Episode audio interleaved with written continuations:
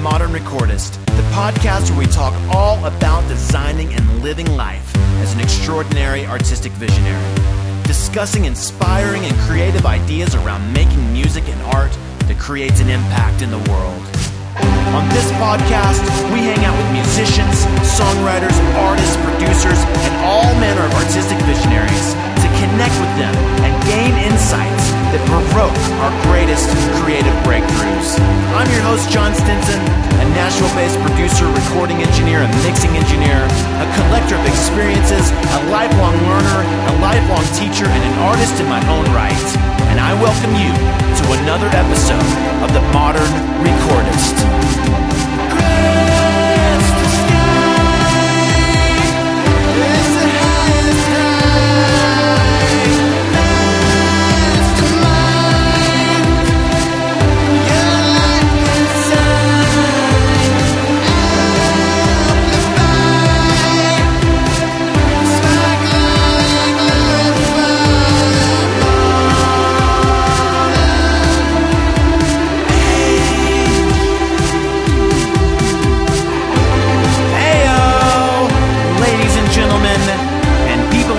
Heyo, witches and werewolves. Heyo to the honey badger. We've punched in on another episode of The Modern Recordist. It's a great day to listen to a podcast, am I right? And I'm glad that you've chosen to listen to this one because, dude, there are so many podcasts out there now. There's so many good podcasts out there now. And, uh, you know, the podcasting world has exploded and it's showing no signs of slowing down, which is pretty awesome, I think. There's just so many ways to connect and create and share and build a career around making music and art and building a career out of any creative pursuit. And podcasting has become one of the big things now. And as an audio engineer, producer, and music maker, it just seems to fit like a glove as far as what I'm about and the kinds of things that inspire me. I've been listening to podcasts for quite some time now. I can remember a friend of mine who has always seemed to be a little bit more in the know about these types of things, telling me about, hey, there's this new thing called podcast where people create a kind of radio show and then you can download that onto your iPod and listen. And that must have been somewhere around 2002 or 2003, I want to say. And then it was still some years later, like probably around 2007, before I actually took to it and began actually listening to some podcasts. And then around 2014, another friend of mine told me that he had plans to start a podcast. And he was a big fan of Joe Rogan's podcast. And at that point, I hadn't really kept up with. There had been a few years had gone by where I hadn't sort of kept up with listening to podcasts on a regular basis. But I decided to check out Joe's podcast. And then I began contemplating the idea of starting my own podcast. And then about a year and a half after that, I did. And we have this exact podcast that you're listening to now. And now everyone is listening to podcasts, and it's awesome.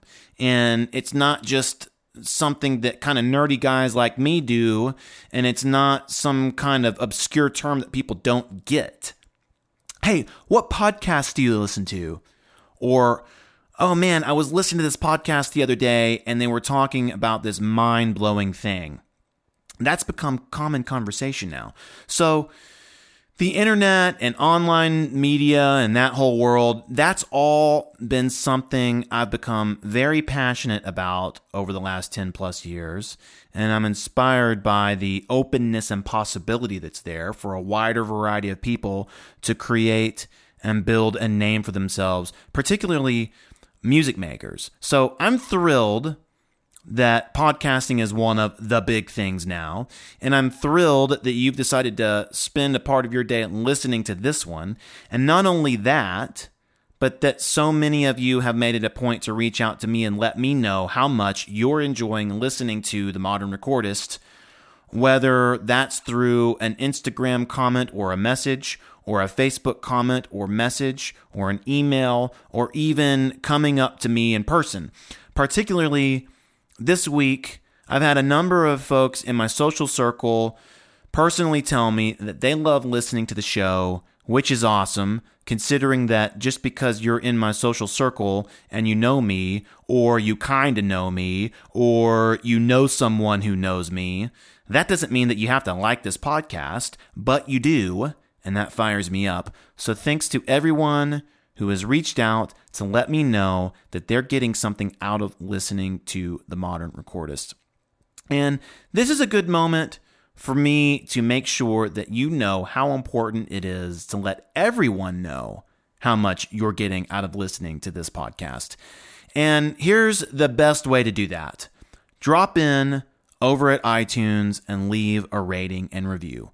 Good and honest ratings and reviews communicate the value you're getting out of listening to the modern recordist and it helps other potential listeners know that they should also be listening to this podcast. Further, it helps us know whether or not we're producing shows that you're not only enjoying, but that are leaving you with some valuable takeaways of some kind. And it also helps to convey to potential guests the benefits of making an appearance on this podcast. But we're not limited to just iTunes anymore. The Modern Recordist is now on Stitcher as well. And we're newer on Stitcher, so it would be particularly helpful to drop in there, leave a rating and review, and let the rest of the Stitcher community know how much you're getting out of listening to this podcast. So fire up your podcast app of choice, search for The Modern Recordist. Make sure you indeed tap that subscribe button, and please do leave a rating and review. And while we're talking about all this, there's one more important thing to note, and that is to head over to our all new website that we launched in early October. You will find it at modernrecordist.com. Head over there and enter your email into any of the forms you will find all over the site. This way, we can keep you up on all the latest and greatest that has to do with the modern recordist. And this includes tipping you off to any key episodes that may be of particular interest to you, cluing you into recording techniques or songwriting tips or discussions on creativity, and even giving you a heads up on some special things that we're aiming to put together in the near future. All right, this week, our guest is someone that I first connected with not too terribly long ago, and we've quickly become friends. I swung by the world class studio that he manages here in Nashville the tracking room, where we sat down in one of the pretty large ISO booths and recorded this episode while a vocal session was taking place in the main tracking space. Seriously, this place is world class. It's a premier recording studio that has been featured on the cover of many recording magazines, as well as the place that many famous artists such as Shania Twain, Taylor Swift, U2, tons of others have all recorded. It's a huge place with lots of history, and it is a rather spectacular place to hang out. If you've not seen pictures of the tracking room, just Google it. Fellow music makers, please welcome to the Modern Recordist, producer, engineer, and manager of the Tracking Room Recording Studio in Nashville, Tennessee, my friend Matt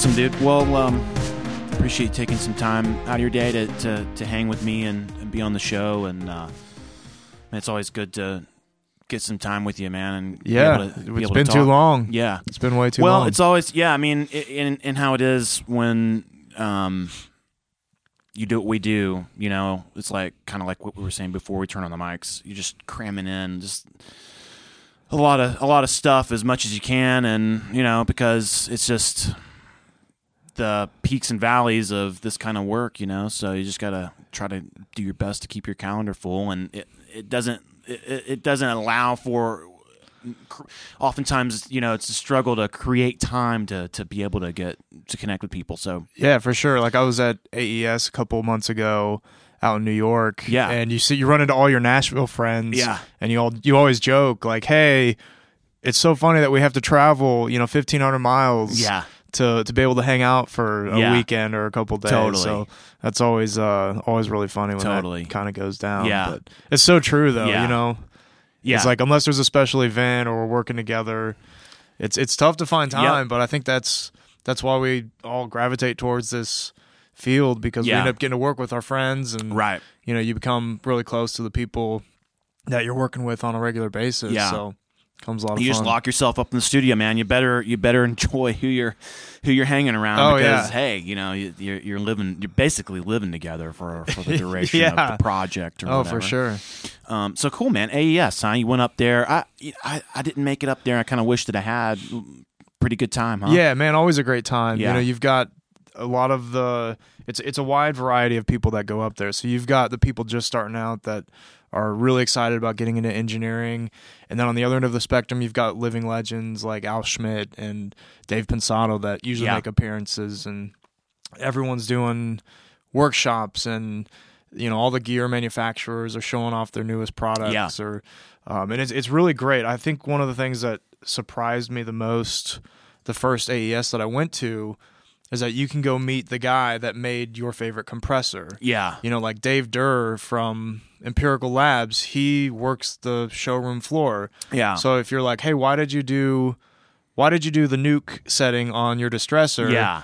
you can go ask him and he can Right. tell you. Or uh, the other thing I found is that a lot of times those those guys really like feedback on their gear. So if you're Yeah. like, hey, I, I thought maybe you should try to do, or did you ever consider doing this or adding this feature or or doing this? And, yeah. and I think a lot of times they really appreciate that feedback. Totally, man. well. Oh yeah, that's great. Yeah, it's uh, anytime you you able to get like face to face direct feedback or like have a conversation like that with the people who are using it. You know what I mean? I think that's that's super valuable. So that's cool, man. How many have you you you've been up there a few times? And Yeah, yeah, So I've been every year since 2010 or 2000. Yeah, 2010. I was the fall of 2010 was the first one I went to out in San Francisco, Uh huh. and uh, since then they switch coasts every year, or they have. Um, New York on odd years, and then uh, West Coast, which was it was San Francisco for a little while, and now it's back to L.A. Okay. But I've heard rumors that next year it's going to be in New York again because they did a joint convention with NAB this year. Uh huh. And so I think they to keep it consistent, they're going to be back in New York next Yeah. year. So it's going to screw up all the, the Yeah. great pattern that they've established. Right. Yeah. Yeah. Man, I need to have better planning this next year and just plan on going. But yeah, it sort of it snuck up on me. I had a lot sort of crammed in and just couldn't make it up. But you know, it seems like a really good time, and you know that and NAMM are kind of like the two the two uh, big to dos for Yeah. people like you and me. You know Oh, what I yeah. mean? So You know the one that uh, that's gaining a lot of of ground. I feel like is Gearfest up at Sweetwater, okay. up at Fort Wayne, Okay. Indiana. So I think I'm actually gonna try to go make a trip up there this summer. Cool. They usually do it like the last weekend in June or the second to last weekend, but it'll be a good time. And Yeah. then, like, it'll be a crazy summer because you know you have you have uh, CMA Fest here in town. Yeah. is just always Yeah. a crazy time. Yeah. and then I think that's a couple weeks later, and then I presume they're doing Summer NAMM again here. Yeah. So just summer Nashville. Is Yeah. It'd be great, man. It'd be awesome. filled yeah. with gear. You know? Yeah, be awesome. Yeah. I'm gonna try to make more appearances at that that stuff. The one thing that I did um, that I that I uh, I went to a couple of things in town. I didn't do much traveling this year, you know, but um, the two sort of I guess conferences that I went to were less audio engineering and, and studio production type stuff and more kind of the, like business and, and artist kind of stuff. So one, I went to that uh, I think it's just called the Music Business Conference or something like that. I don't know if you went to any of that. I went to that. It was all right. But then I was really impressed with the CD Baby DIY Musicians Conference came wow. to Nashville. I think it was the first year they've ever come here. Okay. It's like the third year they've ever done it, and then they came here. and um, I you know kind of didn't expect much, but uh, but I went to. it. I was like, man, I made a lot of great connections with like artists and stuff. And they just I, I don't know. It was a the energy of the of the conference was awesome. So that's kind of the, the the two things. And I kind of went to the I went to some of the stuff around CMA Fest and all that too. But uh, but yeah, man, um, yeah, it'll be fun. Yeah, I'll have to. I'm gonna be a little bit more intentional about making plans to get out there to all that other stuff this next year. But yeah, it's always a good time. To, yeah, to, I think to be able to geek out. Networking you can never do enough of. Totally. I feel like it should be a main part of of your of your work. You know, yeah. you, you, you practice mixing, you practice engineering, you practice your instrument. Yeah, I feel like networking should be a small chunk of that as yeah. well, or or maybe even a large chunk of it. You know what I mean? You're probably like, right, actually. Yeah, because like I, I I um I I do spend some time immersing myself in um different people who are sort of I guess more or less the top of their game in like whatever discipline they're in. You know, a lot of like athletics and and then sort of bigger name entrepreneurial types and stuff.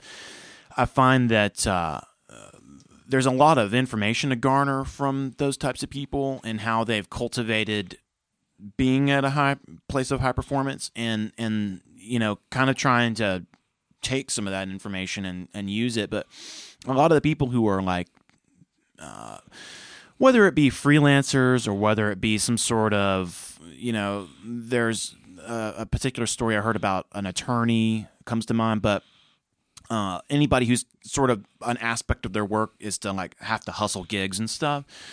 You know um, a lot of those people who are at the top of the game are like man i focus i focus like 90% of it on like cultivating uh, relationships with people and networking and all that kind of stuff and building like really good legitimate relationships with people friendships and all that stuff because people want to hire their friends. Kind of like what we just said at the beginning of the podcast you better like who you're working the project with you know what i mean?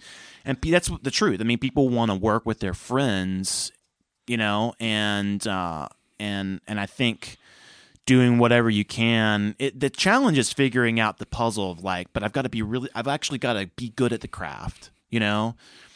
But being good at the craft alone i don't think it's enough from what from you know kind of a my experience and b just exposing myself to other people in different fields who are high performers you know?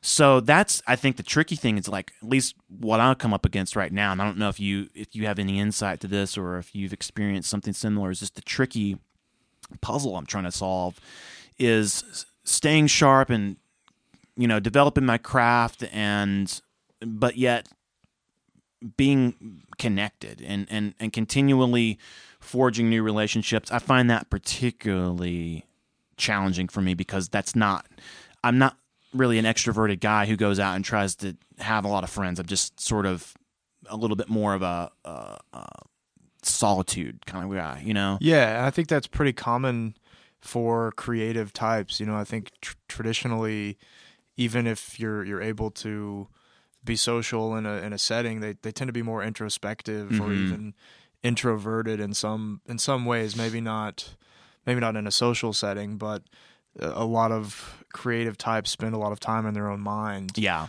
and um, I, I tend to find that getting people to say yes can be the hardest. Yeah, one of the hardest goals that you can get. Yeah. So you know, imagine trying to convince somebody that you've never met before, like, hey, I, I want you to spend X amount of dollars to right. let me produce your record, or yeah, or let me clean your gutters, or whatever it yeah, is. You know, yeah, yeah. I think, um, I think doing doing that and getting people to to be convinced by what you're selling them and not that it's a you know I'm a salesman and I'm I've got a shtick to, sure, to yeah. put over you, but I think that's always one of the toughest things is to get people to to commit and say yes. Right. And you know, I think that goes back to like you said kind of fostering those relationships yeah. and and then I think um maintaining those relationships. Yeah. You know, it's like reaching out to people that um you get a chance to to meet and then making sure that you're staying in touch with them even if yeah. it's a lonely text message once right. every 2 months or yeah. an email once every 3 months, you know. Right it's a good way just to stay in people's minds. Yeah. And, and next sure. time they have a gig, you never know. They might be like, oh, yeah, Jon just hit me up. I'm I'm gonna give him a call to Yeah. to do this. Totally, totally, yeah, man. Yeah, it's just kind of figuring out ways to kind of like stay top of mind and all that with people, but do it on, coming by honestly. You know what I mean? Um, but yeah, it's uh, Yeah, that's a good point. I mean, you don't want to you don't want to oversell or or exaggerate your abilities, but also you don't want to come off as too eager right. either. So it's, Uh, it's like an fine- opportunist or something. Like, hey, man, you know, like a, only a fair weather friend or something yeah. like that. You know oh, what I there's mean? there's plenty of those Yeah. here here in Nashville, but you know, luckily, luckily, I think most of the people that we work with and that end up lasting are usually pretty genuine, and I think most of the time, uh, you know, people want to people just want to help others, and they they want someone else to succeed as much as they want to succeed themselves, and, right, And uh, hopefully, you know, you get a chance to find and work with those people, and, right. like that's when the I feel like the real the best music and the magic and Yeah. the, all those great relationships that's to me when it really all kinds of comes Totally. together Yeah, yeah, man. You know, and I've said this before. Is like in my experiences, like I've I, I was just talking to somebody about this like last week or something, but like um working on a on a project having an experience where you're working on a project that's like man this record is going to be a hit. It's going to sell at least 2 million 2 million copies. It's going to get out there. My name's going to be on it. It's you know whatever. It's like it's like a thing that's like it's good legitimately good music and all that and it's exciting to be a part of it. It's good for my career. But dude i couldn't uh, I, I, I cannot wait to get away from these people. You know what i mean? Versus well you know this project is like cool. I, I'm at least gonna be able to kind of like make some make my ends meet this month. But you know, in terms of like a real career building thing, it's not. Let's be honest, it's not that. Um, the music's okay or whatever, but dude, the people are incredible. I love these people, and give me the second one every time. You know what I mean? Because it's just like that first one that first scenario where you're just like, dude, I just feel awful. Like I feel awful about myself. I'm just like, there's, you know what I mean? I don't know if you've had those experiences, but I was talking to somebody last week about that, you know, and it's just like, um, yeah, man, that's it. It's truly at this point, you know, for me, I mean, uh, that's really what what I want is to just find the people that I'm like, dude, I just feel good. I feel uh, I feel respected. I feel like I legitimately like these people. I enjoy being around them. You know, like if I had, a, if I, if this is like every day of my life, great. You know, this is this is great. Versus feeling stressed out or like there's so much pressure here, and meanwhile this guy is I don't know if I can trust him or whatever. You know what I mean? So yeah i um i'm definitely the type where i either I either love you or i hate you and Yeah. i mean I, I respect everyone and treat everyone you know you'd never know it but for me it's it's really rare that I'm, someone's just kind of you know eh yeah, but usually it's like oh we're we're long lost friends or Yeah. it's like man there's something really toxic about that person Right. that i just every time we're in the same room i just you know i, I kind Right. of ball up or or whatever Yeah. it is and uh you you want to try in my opinion i try to stay away from those people right, you know if i can help it and sometimes you can't like Right. you said sometimes the the job calls for you to suck up your pride and right, and get the job done and, Right. and you know be do the best job that you were hired to do Yeah. and you know unfortunately sometimes the the personalities can can clash and yeah, uh sometimes it creates great art though you know there's Totally. so many Oh, yeah. great examples of of that but it's as you said though it's it's much less fun um when that happens. I've only actually had one experience in my entire career where there was a person that made me almost reconsider uh huh, doing uh doing this. And it Yeah. luckily was at the very start of my career. Yeah, and it was before you know we were really in, in at, at the big time. So it was yeah, people that really didn't know what they were doing. Yeah. but, um there's yeah i've only had one experience that the the person just made it so so stressful and Yeah. so um so unfun and and th- this is not a high stress job this is not a high stress scenario you know we're making music we're right. It's supposed to be fun. entertainment. Yeah, exactly. Yeah, yeah you know and there's there's obviously work to be done but at the end of the day like you know if if something bad happens usually the worst that happens is you lose files or you lose money or a combination of those things and Mhm. you know here here at the tracking room we do everything like we can to to keep that from happening or in Sure. my own work, I keep do everything I can from keep from keeping that from happening. But um, you know, some other jobs or other professions, it's like your worst day. Like, let's say you're a surgeon, your worst day is your patient Yeah, dies on the right. operating table. Totally. Or, um, you know, my father's an attorney. Like, his worst day is his client goes to jail. Yeah. they lost their case. Or Okay. you know, so like our there's there's basically a scale of Yeah. like what's the worst that could happen at your job, you know, stress wise. And ours in the music Yeah. industry is not, Right. you know, not very high. Totally. So, Like you're not going to completely decimate the entire like Gulf coast of the United southern United States because your oil well exploded and you couldn't figure out how to stop it for like whatever 6 months or whatever, you know? yeah, And- for sure. yeah. Like you're not going to destroy the entire earth in like, you know, 3 months time or something or kill somebody. Yeah, it's good to keep that perspective, you know? And I think that I think that's true. It's like some, I, you know, and just to not take yourself too seriously. And I, there is like a, there can be a lot of ego that flies around and all that kind of stuff. But figuring out mechanisms, or I mean, however, maybe some people are good at, um, just sort of,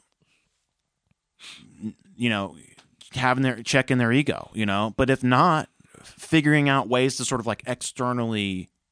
Uh, trigger you to to not take yourself so seriously because dude i mean it's supposed to be fun you know Yeah. making records we're supposed to be having fun we're making music you know what i mean so yeah it's just uh yeah it's it's funny how that can seep into it if you don't care if you don't if you don't mind without naming names is there uh, with that situation is there is there um sort of like specifics around kind of what what was going on that caused that Yeah, yeah. Uh, so it was actually a, a school project. Okay. I was still in grad school at the time down at MTSU.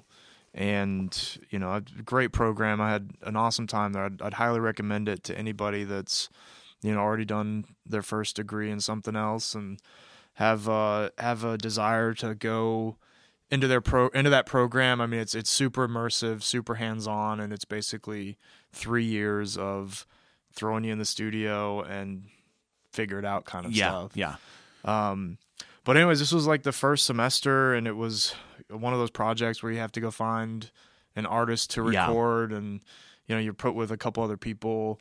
And the the guy that was my partner was one of those kids that came from, you know, a pretty established program like like Belmont or or Mhm. even MTSU or Mhm. somewhere a high highly regarded recording program and um, he was one of those people that just thought he knew everything Yeah.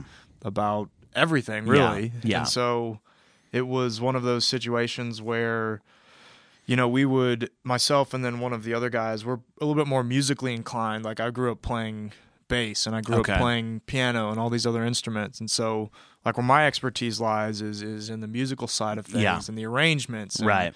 you know being able to hear what the right parts are and and everything and so uh, going into that situation and and throwing in your expertise and then having that immediately rejected or changed behind your back or redone without communication Hmm. Yeah.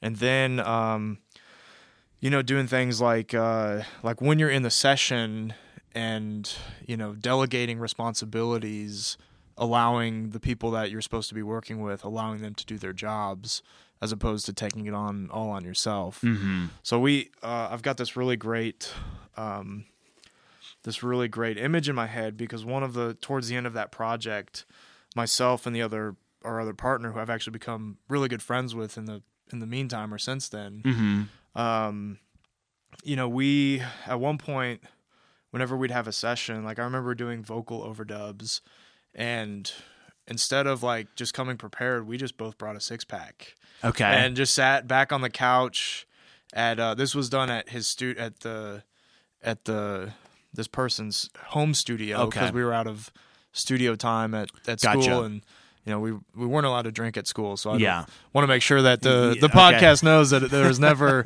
uh that Yeah. there was never alcohol at Yeah. MTSU but um we were at his house and instead of bringing like our notes and all this stuff we just both went to the gas station and bought a six pack of our favorite beer and just sat back on the couch and drank while while the he was running his show Yeah. and so um you know, it it was one of those scenarios where it's like, well, maybe I'm making the wrong decision if this is how everybody acts. And, gotcha. You know, so I had to go talk to a couple professors about it, and just you know, not that I was, not that I was snitching or telling on anybody sure. or anything, but just wanted to make sure I wasn't that that wasn't the norm yeah, because, and that wasn't yeah the, you didn't have any prior sort of like experience and so you just need some perspective to know is this what it's like yeah right? yeah because yeah. all the other projects i had done you know uh, the people that i'd worked with prior to going to school down there you know we always had great times and it was kind of that scenario you mentioned where you know none of the projects were very high pressure they weren't really going to lead to anything mm-hmm. uh, except for maybe great learning experiences mm-hmm. and um, those had all been very favorable, very positive experiences. But um, it's it's not um, surprising to me though that that, that person is no longer working in the mm-hmm, music industry. Mm-hmm, and mm-hmm. and my other friend who I mentioned, he is running one of those broadcast trucks that goes to, oh yeah cool like he's yeah, in charge yeah. of the of the truck awesome to make sure that the sound for your favorite sporting event gets sent over the the airwaves yeah. in, in high def or yeah, whatever 4K or whatever we're yeah, at yeah. these killer. days. So, yeah. um, I mean that's that's pretty telling, I think, in terms of you know, like you said, treating people the right way, and you know, word gets out fast that if you're oh yeah. if you're a dick like yeah. that that gets out really fast oh, totally. and, and especially in the community that we're in in, in in a Nashville right? It's a growing town but at the same time it's still a smaller town right? But then within that the recording community of Nashville is very small and you know people will know. And uh, yeah it makes me think of um makes me think of my own my own sort of somewhat similar situation that I had when I first started. I haven't talk too much. I don't think I've mentioned too much about this publicly before, but you know, ten years ago or ten plus years ago, I was I was over at Quad. That was my first gig in town, Quad Recording. That's no longer around. But when I I, I, I came in as an intern, and um, and at the time there was a guy who was a sort of a he was like an assistant engineer slash sort of house engineer guy on staff uh, there, and he and he was like had been there, um, I think longer than m- pretty much anybody else. Mm-hmm.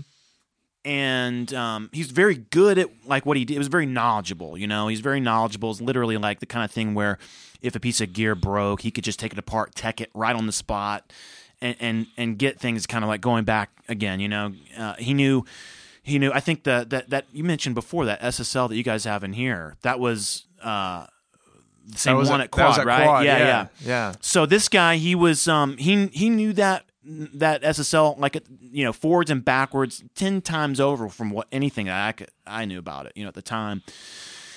Um, but uh, but he was a jerk you know, and it was known around town that he was a jerk. And there were some people who, there was some clientele who would avoid the stu- booking time at Quad because they're like, you know, and there were some people who would book time at Quad, but specifically, please do not put this guy on my session, you know. And uh, and then you know later, sort of, uh, I think I, w- I interned there for like maybe a year, a little over a year or something, and and and he ended up ended up kind of being a, a somewhat dramatic day where he stormed out of the studio and quit his job, you know, right on the spot and wow. everything. It was it was it was kind of a, a, sort of a explosion. And then it it created it's like okay, well, you know, the manager was like, "Well, um we need to fill his position, you know." So so then it, it started people started kind of moving up the ranks and I remember, you know, it ended up where I um ended up getting you know selected to be uh, uh, have one of those positions you know go from intern to paid assistant. And i just remember at, at that time some of these clients that had worked with him previously you know and i'm going man like i don't know it, half the things he knows you mm-hmm. know but my big learning experience there was and there were some other people who were there was i think there like three uh, people on staff three assistants sort of like house engineers on staff. And um I felt like some of the other guys knew more as like a technical engineer than I did. Um, and so I was always a little bit, um, I felt a little insecure about that, you know. But I remember um, time and again clients asking specifically for me to be on the session And it was because I was a good hang, because they liked my personality, because they liked that. Like, I'm sure that these people knew, it was like, yeah, I mean, whatever. You know, I guess I was like 22 or something at the time. Like, he's got a lot to learn, but the thing, but what I care about, he embodies. Like I care about somebody who wants to be here, who respects me, who who who cares about this project, you know, and is is here willing to provide that service. And if he doesn't know everything about everything, big deal. Somebody in this place does, and we can get them to you know, if something's going wrong with a piece of gear or he doesn't know how to work, whatever, like we can, there's people in here that can figure that out. What I need is somebody who's just got a good personality. So I figured that out, you know what I mean? And that was kind of my experience, a similar experience with that, you know what I mean? Yeah. I mean, I think that's, um, that's very, I don't know what the word I'm looking for is, but I, I mean, I think what you're describing is honestly what I would prefer in an assistant or an intern mm-hmm. or somebody. You know, I don't want somebody that comes in and already knows everything. That's that if you already know anything, then why are you asking for an internship or an assistant yeah. position? Go, you know, go engineer the next multi-platinum record. Yeah. yeah. Uh, in my in my expertise or in my um, best opinion, I can teach anybody audio that wants to learn audio, mm-hmm. and I can teach them where to place the mic. I can teach them how to compress a vocal signal. I can teach them how to DI a bass. I I can't teach somebody like the the give a shit meter. Yeah, yeah, you know, I can't yeah, teach right, them their their um, wanting to be here after a 14 hour day and then wanting to come back again the next day at at 7 a.m. and getting started over again. Yeah. You know, I, you can't teach that kind of stuff and you can't teach work ethic and you can't teach those things. So, right.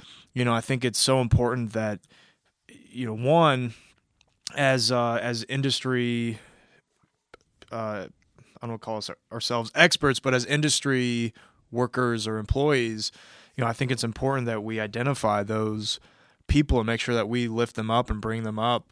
You know that they're the next group of people that are also, you know, one day will be in our position, and right. And um, I think that's really important for the health of the of the industry and and for Nashville as a whole, you know, sure. to keep cranking out all the great music that they're doing. But um, you know, being being present, I think is a is a great. I think just be present is yeah. a great kind of mantra for anyone trying to get into this industry. Yeah.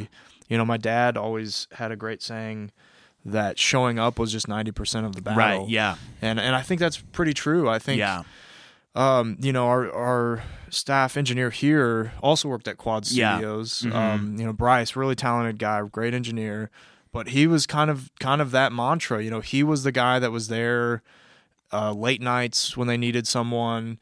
If if he had plans with friends and they'd call him and say, "Hey, we really need someone to come fill in," you know, he dropped whatever he was doing because yeah. he wanted it that bad. Yeah, you know, and and that's why he's now working at arguably the nicest studio yeah. in Nashville yeah. is, is because of that. You know, I've I need to be there. They they need me. Right. If I really want to do this, like I've got to sacrifice some things, but it's going to pay off in the in the end. Or, yeah. Or later down the road. Yeah, totally. Yeah. So yeah, I mean, it's very much a people business at the end of the day. I think I think any and I kind of think what we're circling around really is that like anybody, if you want to excel in whatever discipline you're in, but we're talking about you know obviously recording, being in the studio, and making music. If you want to excel in that, it's it's really a people thing. You know yeah. what I mean? It, it's it's just being a good person, and yeah, the like you said, the the the give a shit. Thing, yeah, that factor. Yeah, that's it. I think it's a it's a mixture of a lot of things, and um, I don't know if you've if you've been like this, but I'm always really intrigued and inspired by people that are an expert in something. Mm-hmm. Whether that's you know a chef that spent the last 15 years figuring out the best way to souffle a casserole. Yeah, or, yeah. Or a golfer who's spent you know 30 years trying to figure out the perfect swing. Right. There's something about that and that that drive to achieve excellence that I'm always drawn to. Totally. But then the other side of it is, well, are they a nice person and are they very kind? And yeah, you know, can I get along with them for a, a car ride up to Chicago on a Saturday afternoon? Right. You know, yeah. so those those things I feel like it's it's a perfect marriage of those kind of you're an expert, but you're a really good person and you're easy to spend time yeah, with. Yeah, for sure. Totally and and probably more weighted in the in the you know the, the person who you know you got a good personality. You you know you uh, they must be blasting around here. Yeah, huh? there are. There. Yeah. Well, with all the construction going on right now, we've got. It's so funny in in the three years that Bryce and I have been here at the studio. You know, because I started in 2015, right at the start of the year. I think we've had seven buildings go up around Wow. us. Yeah. So that the blasting that you just heard was uh, that's been pretty common actually. Yeah. Um, It's part- been a part of life uh, for a while for a since little we've been yeah. here, basically. Yeah, Yeah, it's crazy because Nashville is such an under under total such an aggressive expansion. But yeah, there's like across the street over here that um, lofts, those Yeah. buildings that used to be well, that A was parking like a lot. parking lot, wasn't it? Yeah, it was awful. That's where everybody, yeah, really, lot. really dirty gravel, dirt uh, parking lot. But I remember when I first moved to town, going to Demonbreun for shows or just to go meet up with friends there. You know, everyone parked there. Yeah, But it was, Yeah. you know, you better hope that it's not raining because that right. was yeah, a, a it was. nightmare. Oh, yeah, it was awful. yeah, it's hilarious. Um, and I think they've got plans to all that strip there that has all those those bars and restaurants and stuff. Aren't they going to do something with that? They're going to tear it down and build another. That's the high-rise there or rumor. I, something? I wouldn't be surprised. You know, pretty much everything is Yeah. uh, is uh, seems like that's the way or the the evolution Yeah. in town. Hotels and high rises, man. It's getting like Yeah. super urban in Nashville. Oh, It's yeah. nuts, man. Yeah. But cool. So cool, man. So um, so yeah. So the tracking room. So how did you? I think you and I've. Um, it's been a little while, but you know, we grabbed coffee one time, and I think you know, I asked you about how you landed here and everything. But I, I'd love to um, hear that story again for the podcast and just kind of talk about you know how you landed here and and because you're the you you're the general manager, Uh, studio manager. Okay, Yeah, studio yeah, manager. I'm- Yeah. Yeah, when I was hired, and this is this is amazing, and and just uh, an accolade to my boss, uh, David Haskell, who's president of Morris, who owns the studio. Mm-hmm. You know, when he hired me, he said, "Run this like it's your own studio." Cool. You know, obviously, if we have things that we want to see done, we'll we'll let you know. But this is this is your thing. Yeah. make it work. Yeah, So yeah. I mean, that's really awesome, but at the same time, it can be really really Sort of scary. intimidating, Yeah, yeah, yeah. right. But it's it's gone really well. But um, you know, I've I grew up playing music. I think like a lot of us, I I got into. I started playing music because I wanted to be a rock star. I still do. Maybe one of these days, you Yeah. know, maybe sure. that will happen. Secretly, yeah, yeah. Yeah.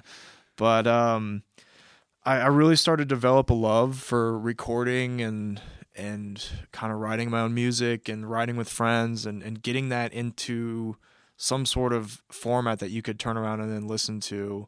And I just became obsessed with that kind of process. Mm-hmm. um, I ended up going to I'm originally from Kansas City, Missouri, Mm-hmm. and ended up going out to the West Coast to to study undergrad. Um, I got a degree in mechanical engineering of all things. Okay. kind of random, but um, somehow also works for the music Yeah. industry and some Uh-huh. certain you know troubleshooting and things like that. Sure, yeah, yeah. But, um, while I was out there, I just really became obsessed. You know, I'd, I'd buy books on on how MIDI works, or I'd buy Uh-huh. books on you know strictly just on microphones or just on how a mixing console works. Or Yeah. I'd pull up manuals for gear that I enjoyed using and would read the manual and try to learn more secrets and Yeah. um, really got involved with the recording scene out there and uh, became became really good friends with a producer who's now uh, living up in the Bay Area. Okay. But um, you know, just tried to find as many outlets as I could. Yeah. And San Diego's not really you don't really hear about it for being a recording yeah. hub. Right. And so uh, I ended up, I'd spent time in LA and I like visiting LA, but I, I don't think I'd be very happy living Mm-hmm. there. Sure. So I ended up uh, going to grad school at MTSU. I really wanted to kind of bridge that gap between large format studio, large commercial studio, like here at the tracking room versus the small home project Yeah. studios that I'd worked in. Right. You know, I definitely had a gap in my knowledge base. And, Mm-hmm. you know, I felt that the fastest way that I could close that gap was to go back to school. Uh huh. And so, um, while I was in school, kind of after six months of getting settled in, you know, living in Murfreesboro, which I don't recommend to anybody if you're not from there, um, or if you don't mind the the 45 minute drive back and forth from the city. Yeah. Um, uh, once I kind of got settled down there, I really made an effort to get up into Nashville and start meeting as many people as I could, and and just saying yes to any gig that came my way. Uh-huh. And you know, it, um, I went to one of those conferences back. Um, AES used to have like a mix or Mix Magazine and AES used to put on something called Mix Nashville or Okay. Nashville Mix Fest or something like that. They haven't done it in a while, but um, one of my who's now become one of my good friends was the keynote speaker, John Shermer, who was working with Keb Mo at the time. They were the keynote speakers, and for some reason, after their talk and after they spent a couple hours talking about their process and producing and John's relationship to Keb and kind of all the things that he Mhm. did, I just said, you know, I'm those guys are really interesting. I think I'm going to go introduce myself and just see if I can help them with something. I Yeah. really, I really connected with what they said. And this was you were you were still in school at the time, or you just finished, or you're still in school. Okay, Yeah, okay. still in school. And this was probably the the spring after I'd moved here, so spring of 2011. Um, I had uh, gone up and talked to John afterwards and introduced myself and said, "Hey, if you guys ever need any help with anything, you know, give me a call. I'd, I'd love to go have lunch. You know, I'm I'm happy to help in any way that I can." And um, he said, "Yeah, man, just here's my email, here's my contact Mhm. you know, hit me up. We'll, we'll figure out a time. And so uh, I spent the next like nine to 10 months playing email tag with, Uh-huh. with John. And, and he was busy. I mean, he was on the road with Keb. They were in the studio back and forth. So like we kept saying like, Hey, let's meet up. Let's go grab lunch. Yeah. Let's do this. And, um, you know, really is just um, a month would go by. I hadn't heard from him. I'd shoot him an email. Yeah. Then he'd get back to me a couple weeks later. And, Yeah. uh, finally one day I sent him an email and he called me up that day Mm-hmm. and I thought he was gonna be like, Hey, let's go tomorrow's the day, let's go grab lunch. Yeah. And he's like, Hey man, I need someone to come help me assist in my studio tomorrow. Can you can you be there Killer. at eight? He's like, Yeah, man, I'm I'm there, like Killer. you know, I'm happy to do whatever you need. Yeah. Um, you know, I was really just going in as basically a, a helping hand as, Yeah. the, as the runner or the gopher Yeah. um, helped a little bit with the microphone setup and, Yeah. and assistant engineering, but it was mostly as they just need someone just in case someone needs something outside of the studio. Yeah.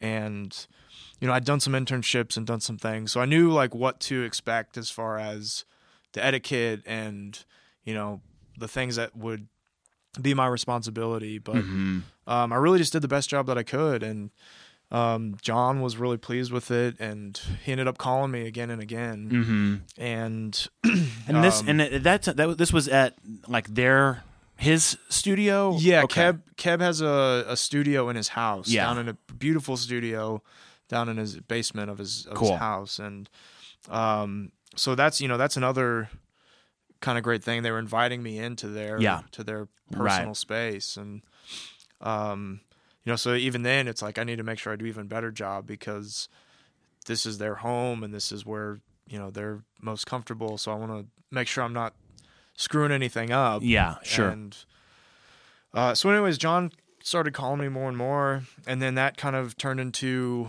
I was the guy when their normal person, the you know, the normal assistant was unavailable. I was the next call, and so I ended up getting to go on a couple tours with them. Cool. small, you know, week long tours. What what what what what was uh the tour? Was it were you doing sort of like general kind of like assisting on on tour? Or are you kind of running some sound and stuff like that? yeah, or? basically just as an A two or a, a stagehand, really. cool. you know, as um, still as kind of John's assistant, but um, you know, like we did a couple acoustic dates here and there, and you know, it was uh, it was a great experience. Got to see the touring world, Yeah. but again, a lot of that was came from that one, really back to that conference of me making the initiative of of going up and then following through. Yeah. Um, and then John ended up getting hired at our current company, Morris. And so he'd call me for gigs and different things. And, um, you know, again, I always said yes. It, it didn't matter what it was. Yeah. I, I knew that I could, at the very least, fake it long enough until someone someone got wind of it or figured out in the time that they Sure. would figure out that I, you know didn't really know what I was doing, but um, yeah. So then the uh, John was working at the studio and, or excuse me, at at Morris, our parent company, production, sound, and lighting. Okay, yeah, I was gonna ask. I, I I've forgotten kind of what Morris is, but it's a it's a more of like live production. Uh, yeah, outfit sort of. Yeah, so yeah. so Dale Morris, who is a, a, big name in Nashville. You know, he owns about half of Nashville. Mm-hmm. Um, really, really great guy. He was Alabama's manager mm. back from the start, and um, while he was working with them, he started this lighting and sound company called Morris, and they do live concert production and yeah. lighting. So if you've ever been to a Kenny Chesney concert, you've seen Morris's production rig. Cool. Or they do a lot of other great events, like they did all of the the lighting and production for the NHL All Star Week. Mm-hmm. So like that ice skating rink, all the lights, everything else yeah. that they had. Um, they do a lot of work with Bridgestone Arena. I mean, it's kind of all over the board. But yeah, if, you've, cool. if you've spent any time in Nashville in the last ten years, you've you've come across yeah a Morris produced. So event. so it's it's it's like lighting. Do they do sort of like sound reinforcement? Or is it mostly on like lighting that they sound on? sound and lighting? Okay, okay. Um, and then they have a great uh, integrations department that does that goes and installs systems in facilities. So okay. you, might have a church that needs a new yeah. audio rig or something. So they do they do a really great job of of designing that, selling them the products, installing it, you know, kind of a full service yeah uh, scenario there. But um, so anyway, so John John was working at Morris, and he called me up one day. At the time, I was teaching at a couple of the local colleges around Nashville. Mm-hmm. I was playing bass for an artist doing the weekend warrior thing. Mm-hmm. Just kind of taking again at that point. I was kind of bouncing from gig to gig. Yeah, and you know, he said, "What are you doing?" Um, we've got this opening at the studio that we think you'd be a good fit for. We'd love for you to come interview if you're interested. And you know, I moved to town to work in a studio. That's why yeah I came to Nashville. Right. So to me, like that was the best call I'd ever yeah I'd ever gotten in yeah, a long yeah, time. Yeah, you know, so um, came in, did the interview, uh, had the fewest number of hangups of any of the other people that they interviewed, and cool. Uh, ended up getting hired. Cool. And, um, I think it helped that I'm, you know, I'm single. I live a mile from the studio. Uh-huh. Sure. Uh, you know, don't have any real responsibilities except for being here every day. Yeah. So um, that definitely helped. But uh, yeah, and it was, you know, it was kind of scary when I got hired because I had never managed a studio before. Yeah. I'd never worked really on the the business side of things in the in the industry, and so uh, for me to take on that role, like I, there was a lot of learning for me to do as well and um, it was kind of the other thing that was that was uh, kind of funny. It's funny now, I think, because it's it's gone well so far, knock mm-hmm. on wood. But um, when my boss called me the first time and said, "Hey, we, we're gonna we're gonna if you're still interested in the job, we'd like you to you know to be the manager. We're gonna give you the first shot." And so when he said that, you know, on the one hand, it's like, oh man, they must you know they must either have really high expectations or like this must be a really tough job yeah. or yeah yeah like that's kind of one of those like yeah. motivating but also really scary yeah, yeah intimidating yeah, phrases or or um or conversations but um I took it more as a you know let's I took it more as a challenge you know like sure. this is something that you're capable of doing you can do a good job at it just you just have to make sure that you put your your nose to the grindstone and focus and and um yeah, so it's been it's been good. So that was three years ago. Cool. And it, it's gone by super fast. So, yeah. I mean, I, I can't bet. believe that I'm coming up on starting year four in Yeah. about a month. That's killer, man. Yeah. Well, that's awesome, man. And it's no, uh, you know, when if uh, for people who may not be familiar with the tracking room, and it is a premiere.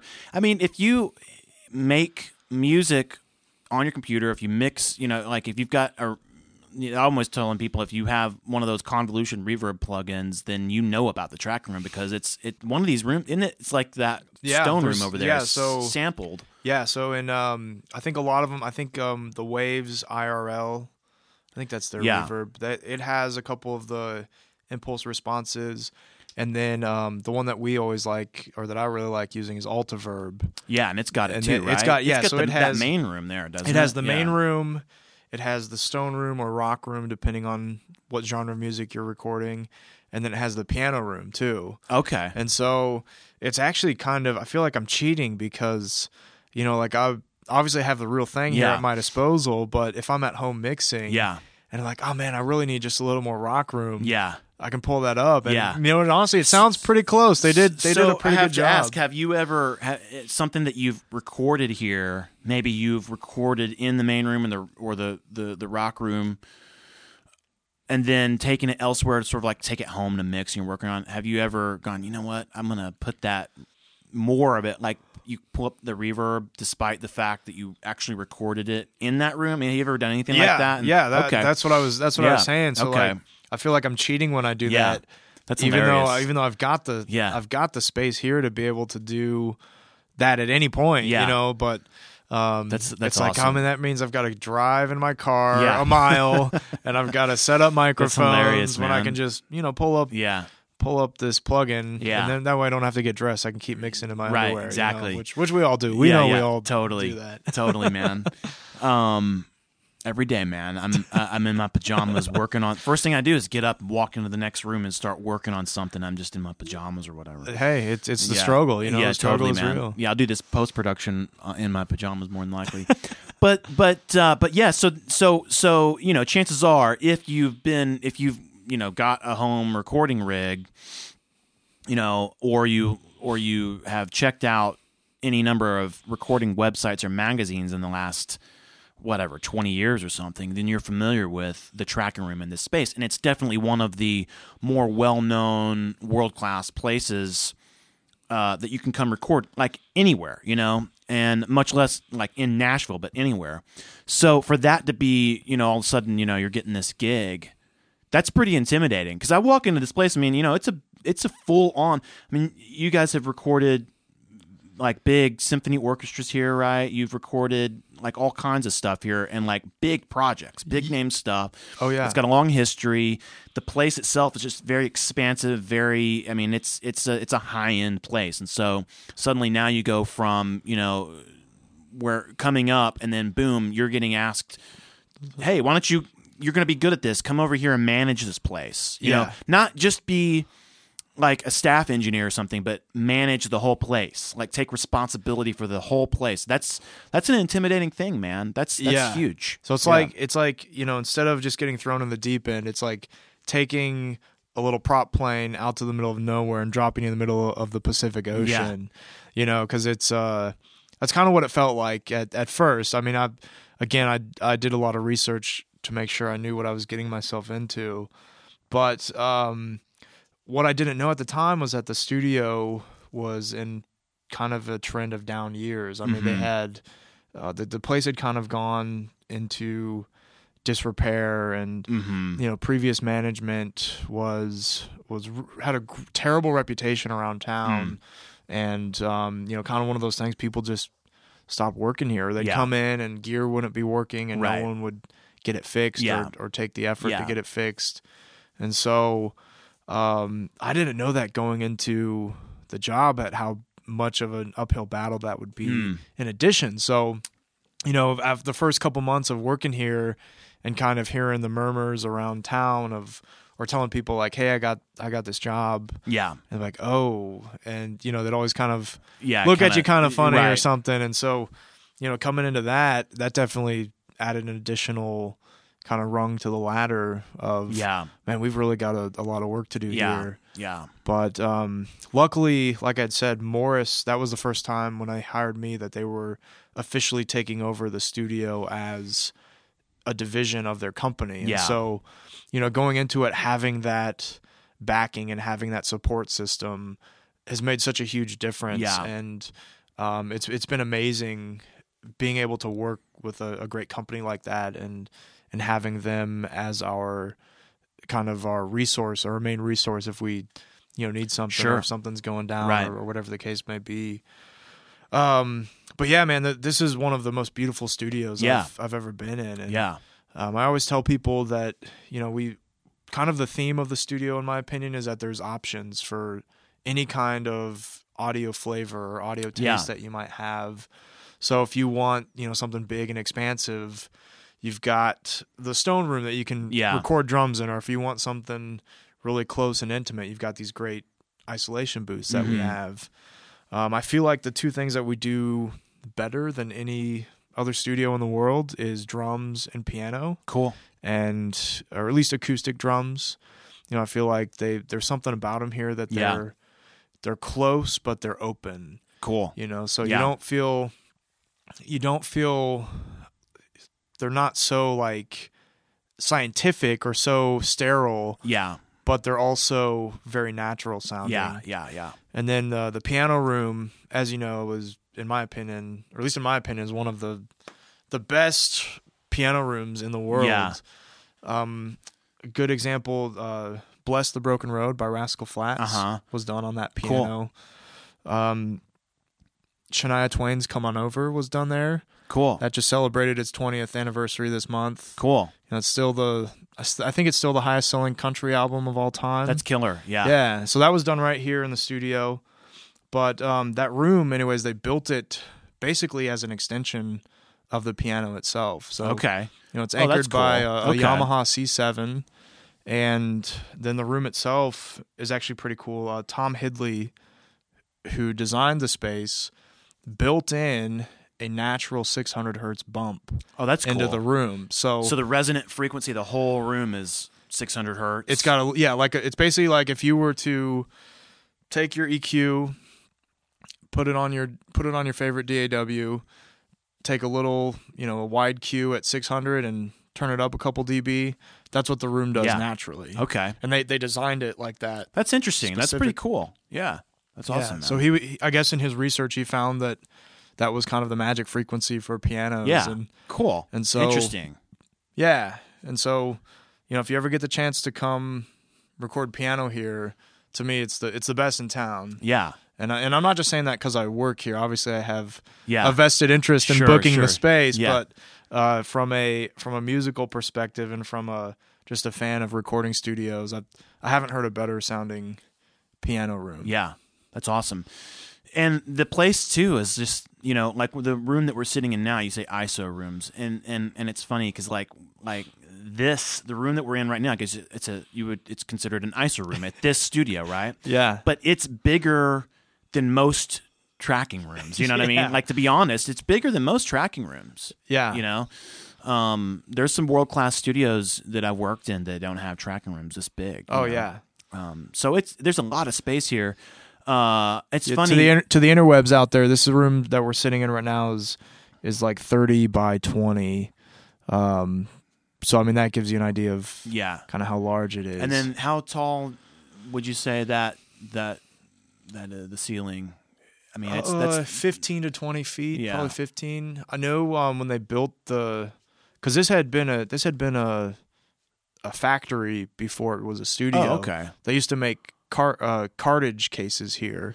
Oh yeah, I remember you had told me that. Yeah, there was and like when was that? Was that would have that been would have been set late 70s and 80s. Okay. Um, there was a company called Carlo Sound that was here, and they built road cases. And, Yeah. you know, put cases together for companies. Basically, a touring company, very similar to kind of what Morris does in some capacities.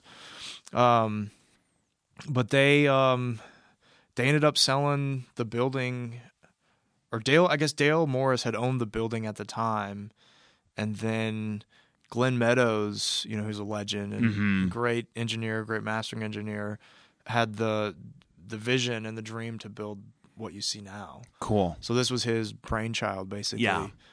Um, sort of like the modern day, almost like it's like because you've got um, Chet Atkins history and all that, and the big RCA Studio A room is a huge room, you know, and that vision is it's almost like kind of a something maybe in that kind of end of the of the spectrum or something like that. Another sort of like more modern kind of like version of that, perhaps. Yeah, you know what's what's strange is is thinking that this place has been here for over twenty years. Yeah, and it, it makes me wonder like when does the when does the legendary status become? Is that 30 years? Is Yeah. it 25? Right. You know, Yeah, because yeah.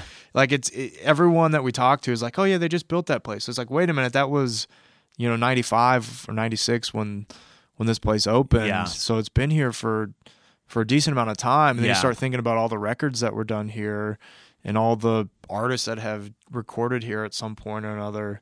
It actually has a pretty storied history. Yeah, totally. And it's it's getting to the point of like, at what point are we on that same? Yeah, for, for sure. Because so, who some of those artists? I mean, like some of those people. If you want to name some yeah, of those yeah. folks. So um, Shania Twain, Rascal Flatts, Megadeth, James Taylor, Alison Krauss, U2. I mean, the the list is is pretty Yeah. substantial. Taylor Yeah. Swift, um, Deep Purple. We did a record with them a few months ago.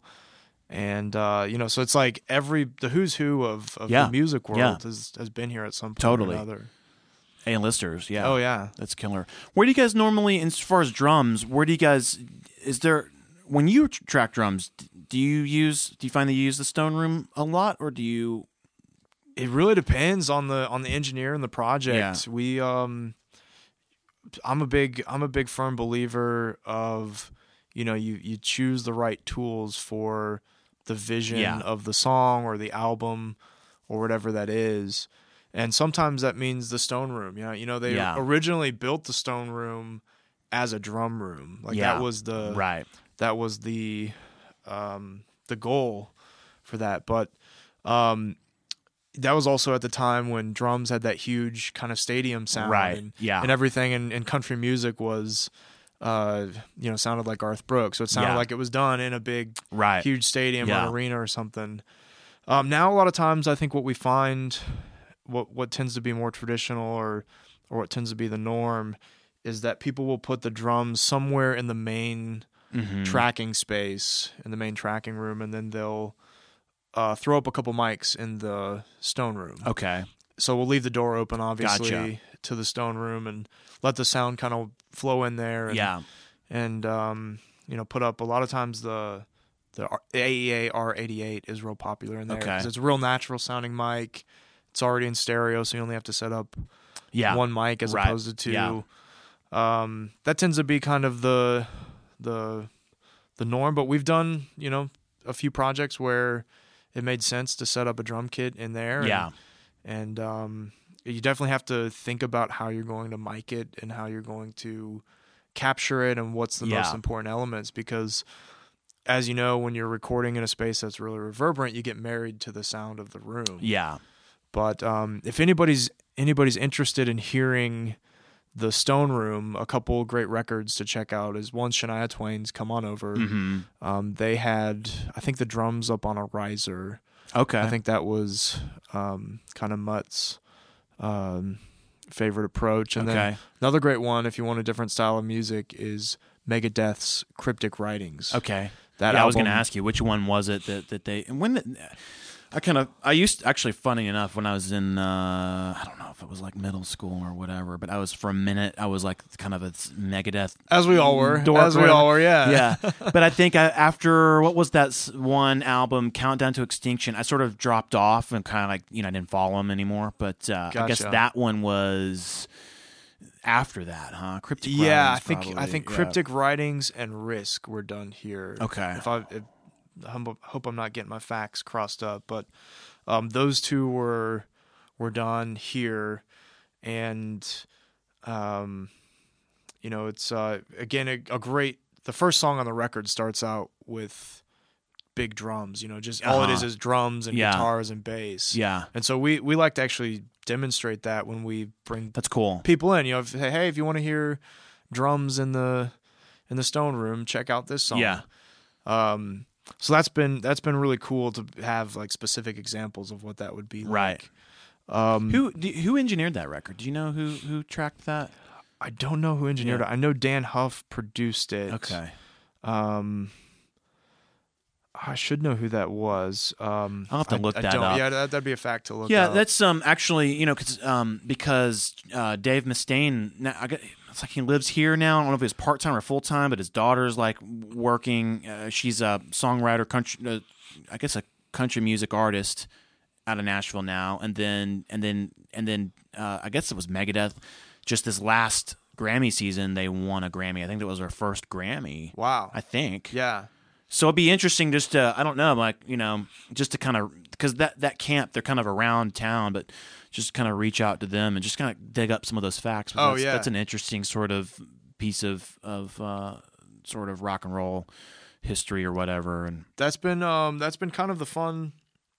I think one of the the best aspects or best perks of this job is that we've had so many great people coming through the doors. Yeah, that not only are they working on really exciting projects, but you know, we have a couple people that have come in and said, "I used to be a house engineer here. I used uh-huh. to I worked here as an yeah. assistant for yeah.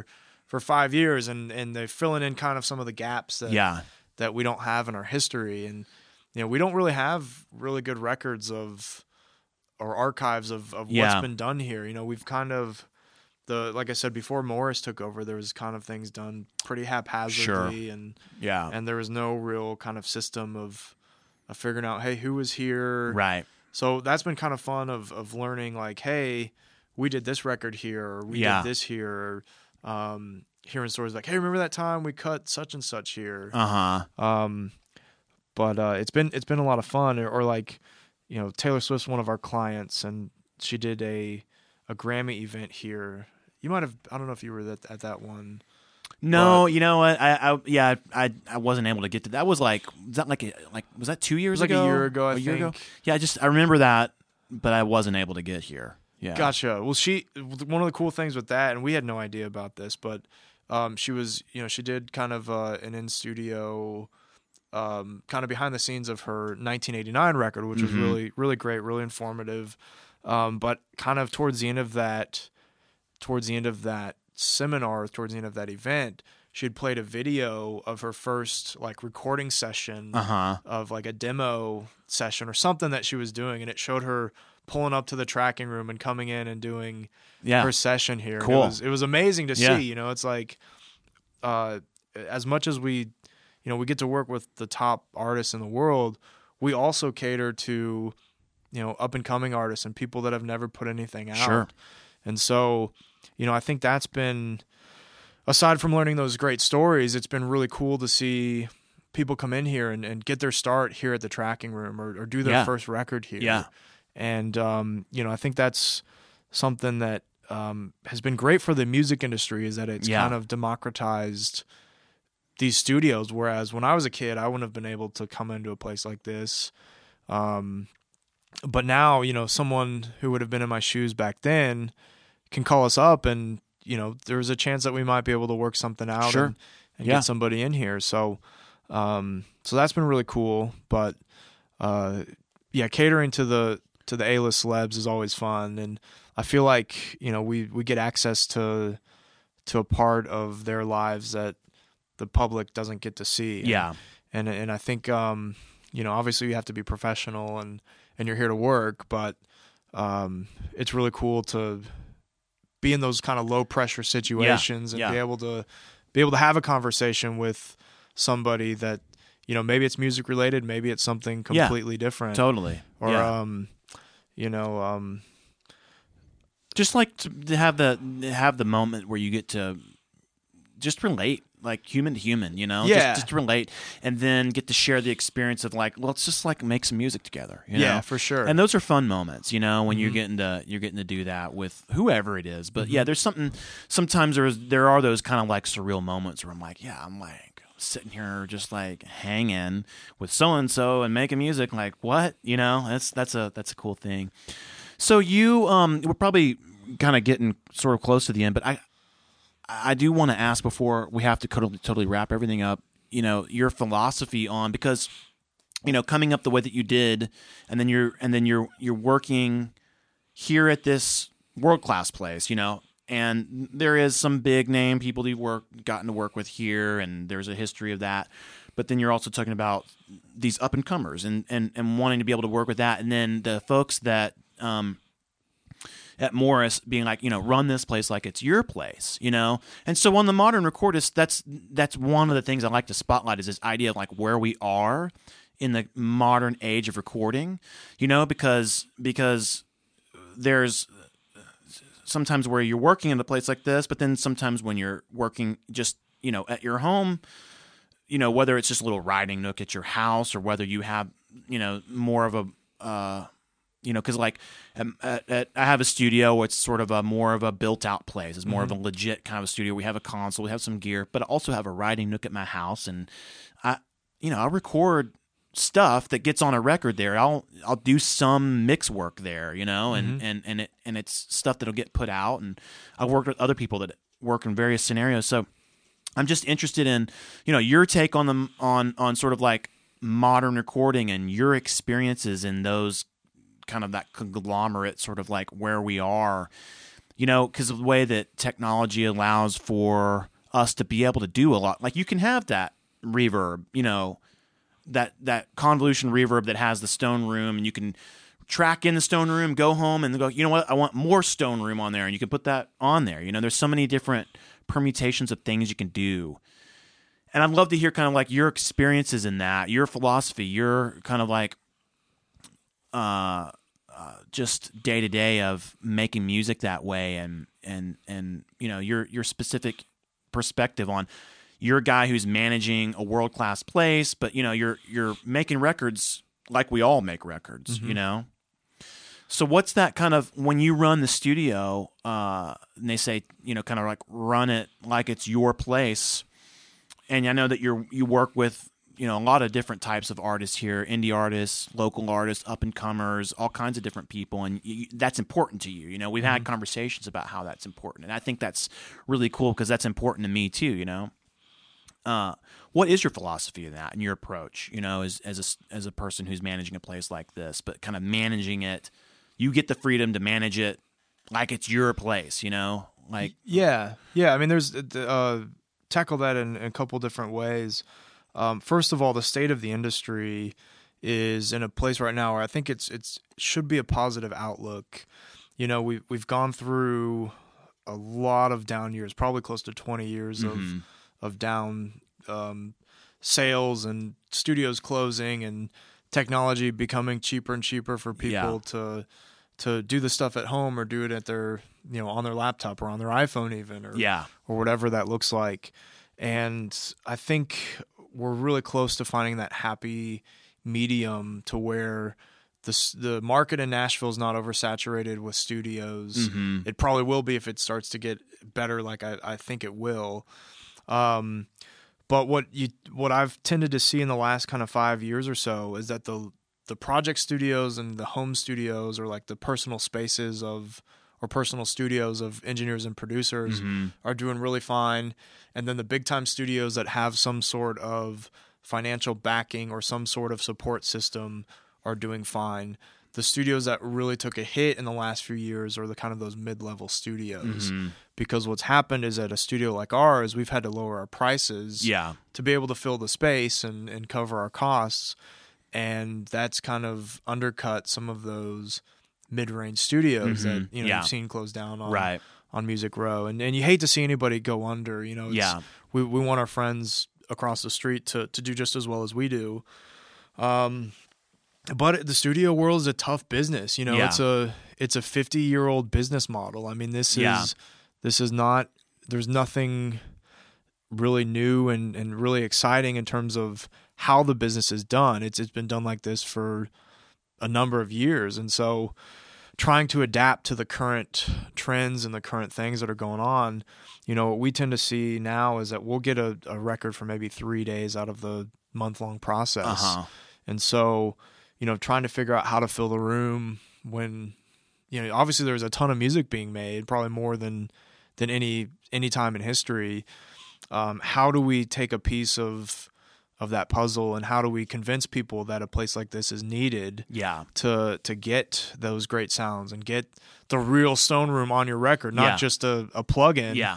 which you know the plug-in sounds great but it, it doesn't sound as good as the real thing. right yeah. Um you know, so it's it's trying to kind of figure that out, and um, you know, it's uh, it's kind of exciting, but but kind of scary in the in the same regard. Yeah. But um, you know, when people come in here, we want them to have the best experience they've ever had recording. You know, we want yeah. them to be able to walk in, start working right away, and we want them to leave and say, you know, that's I've never had as as good of an experience. Yeah. something's never sounded as good as it did Yeah, yeah. there, and you know that's um, uh, I've got to give a ton of props to my staff and and Bryce, as I mentioned earlier, he does, in my opinion, he's the best assistant in town, and you know, on his way to being one of the best engineers in Mhm. town. Um, and then I've got a great staff of, of assistants and, and interns that Mm-hmm. you know do a really really good job and we run pretty lean here you know if it's just me and bryce full time and then we've got a staff of maybe three or four assistants that will come in and help with with setups Yeah. and you know no more than usually two or three at a time and so really thinking about a, a 6500 square foot space being run by two or three people at Yeah. a time is Yeah. Yeah. is kind of kind of crazy too yeah. but yeah.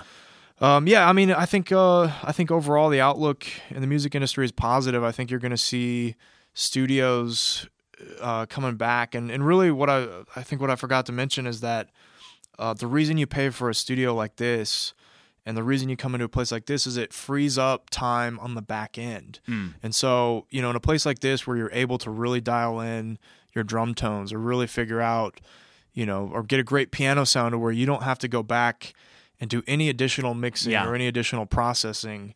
Like to me that's really important. Yeah. Until you get to experience it, you don't know what the value of that is. right. Yeah, that's a good point. Yeah. Um, so that's kind of my spiel from a, a studio management perspective and a business side of things.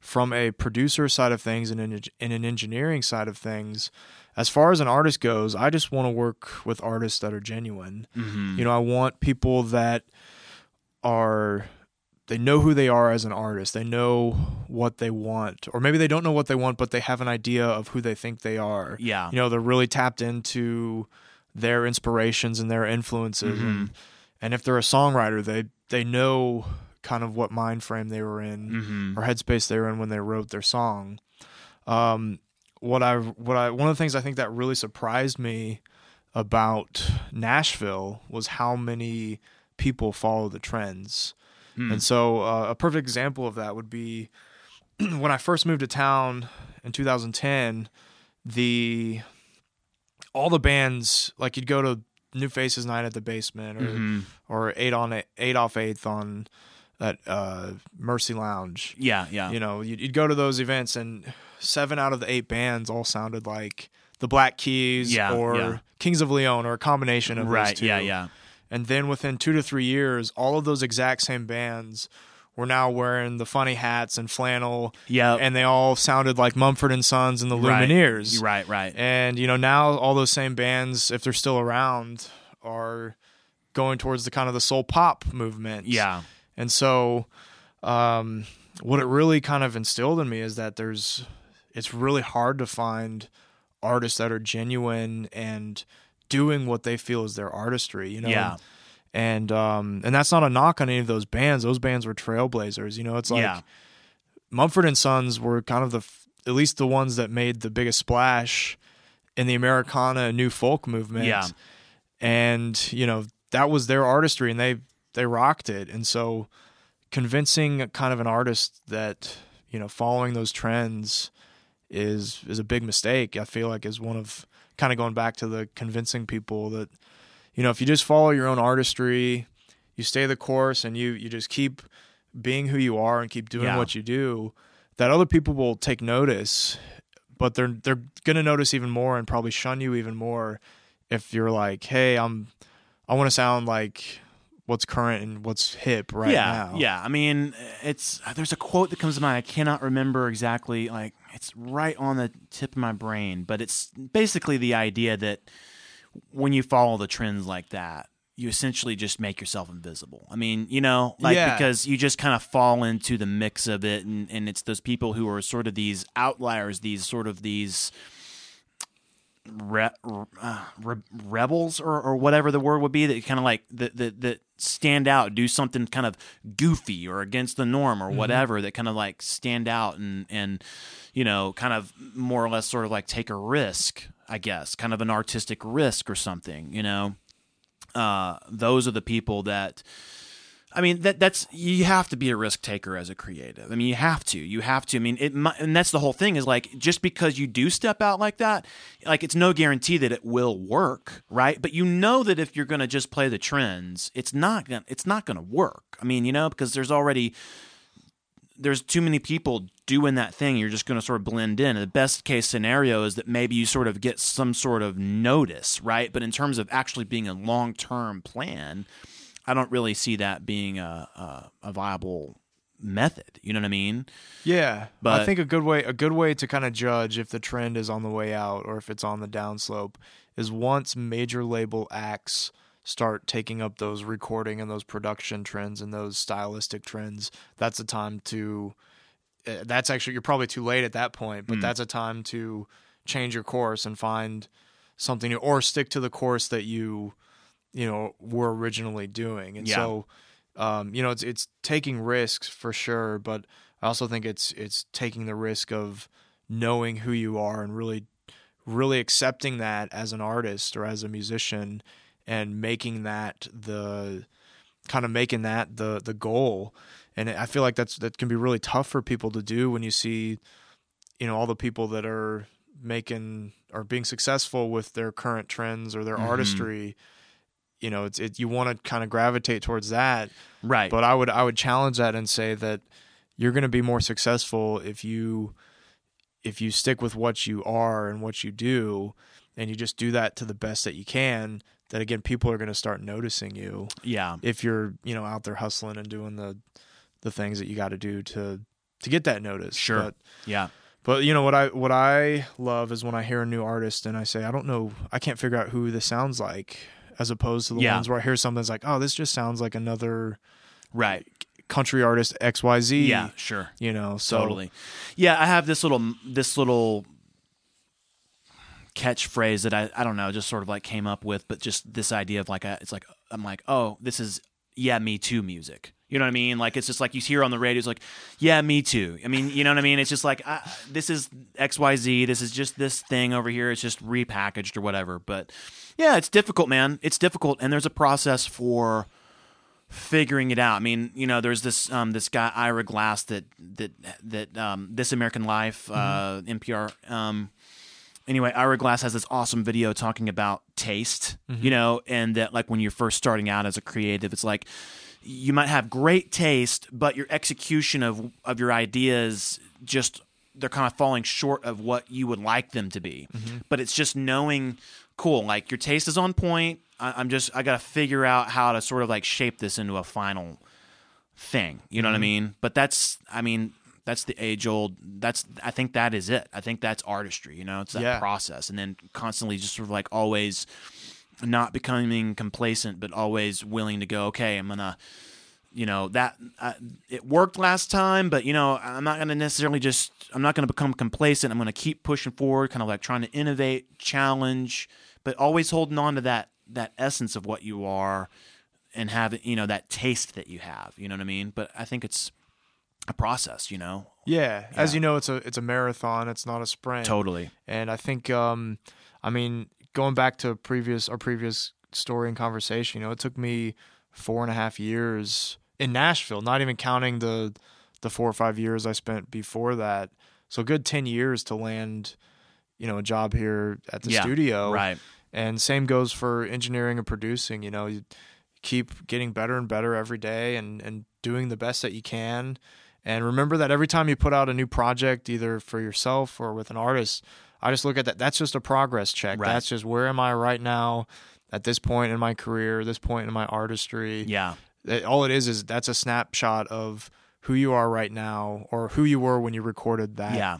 that record and so um, you know keep keep working hard keep getting better keep learning i think finding good sources to keep learning that's always yeah really important study things that aren't related to music find a hobby outside of yeah outside of the world i'm a big baseball fan that's kind of my escape from from music. So I'm kind of struggling right now because there's no baseball. Yeah, yeah, on, you're but, right, right. Um, but yeah, man, it's it's you know it's great. As you know, this is the best industry that you could be in. But uh, it's just keep keep working hard and be patient, be passionate, be persistent, and it'll it'll happen. Killer man, awesome man. Well, that's uh, probably a good way to to end it because you know we've had this, we've uh, had a good long conversation here. These always go by really really quickly. Yeah, that was too fast. Yeah, man. Yeah. But uh, hey, dude, it was awesome getting to, to do this, and and you you know it's been it's been great getting to um, you know continually just be able to find reasons to hang out with you. You've always been really open with this place. You know, we did that event like a month and a half ago here, which was which was awesome, and it's just it's always fun to get to hang with you, man, and of get course. to just like have a conversation with you. I've really enjoyed um, kind of building this this friendship with you and uh, this is a super high quality conversation. So thanks for coming on and sharing all that. And uh, of course, come yeah, back anytime. You, are welcome here anytime. Killer man. Yeah, we'll definitely have to find some things to do. and We'll have to. Um, continue to find a reason to have you back on because this is a, this was a great conversation, man. Cool. Uh, before we uh, before we completely wrap it up, what's the best place for people to, to, to follow up with you, find out more about the tracking room, websites, emails, whatever you you, you do to to kind of promote or you know, uh, connect with people? Yeah, the uh, the best spot is uh, thetrackingroomstudio.com. You can find us on the World Wide Web there. Uh, we're on Facebook and Instagram and Twitter. Uh, they're unfortunately they're not all consistent in terms of the handle on each of those, but if you search the tracking room, you'll see a big, beautiful picture of of the space. That's that's probably us. Cool. Um, but yeah, we're on all those all those resources. Follow us. We'd love to hear from you. You know, we'd love to help you out with your next project. Uh, come by, give us a call if you want to see a, a tour of the place. Assuming we're not uh, working that day or we don't have a client in, you know, we're happy to show you around. So uh, definitely check it out. Hit me up on on Facebook or um, my contact information is on our website. Shoot me an email. Cool. I'm, I'm always happy to, to talk shop or answer any questions that people may Killer. have. And we will. Uh, we'll. I'll follow up with you. I'll make sure that we can put those proper links in the show notes and everything. So, Perfect. Uh, so that'll be there. So make sure you check out the show notes. You can get all those links and everything. Awesome, man. Thanks Great. again. And uh, yeah, man. That's a wrap. Till next time. Thanks, Till next Jon. time. Cheers. All right, all you artistic visionaries and creative music makers, there's another episode of The Modern Recordist for you. Thanks for hanging out week after week and giving us a reason to produce these shows, connect with other visionaries, and allowing me to get to spend time doing something I enjoy getting to do. Hey, make sure you get subscribed and stay subscribed to The Modern Recordist. And you can do that on iTunes or Stitcher. So fire up your podcasting app of choice, search for The Modern Recordist, and click or tap the subscribe button there. While there, do make sure you leave a rating and review. Good and honest ratings and reviews clue others into the value you're getting out of listening to The Modern Recordist and helps us to continue to produce shows with awesome guests that you enjoy hearing from. Also, make sure you head over to our all new website that we launched in early October and sign up for the email list using any of the forms you will find all over the site. This way, we can keep you up on all the latest and greatest that has to do with the modern recordist. And this includes tipping you off to any key episodes that may be of particular interest to you, cluing you in on recording techniques or songwriting tips or discussions on creativity, and even giving you a heads up on some of the special things that we're aiming to put together in the near future. Okay, I'm going to head out and put some more time in on a music composition project I'm currently working on. See what kind of weird synth textures I can dial up. That's it for this week. There's more for you next week. And in the meantime, go live your life of an extraordinary artistic visionary and create music that impacts the world.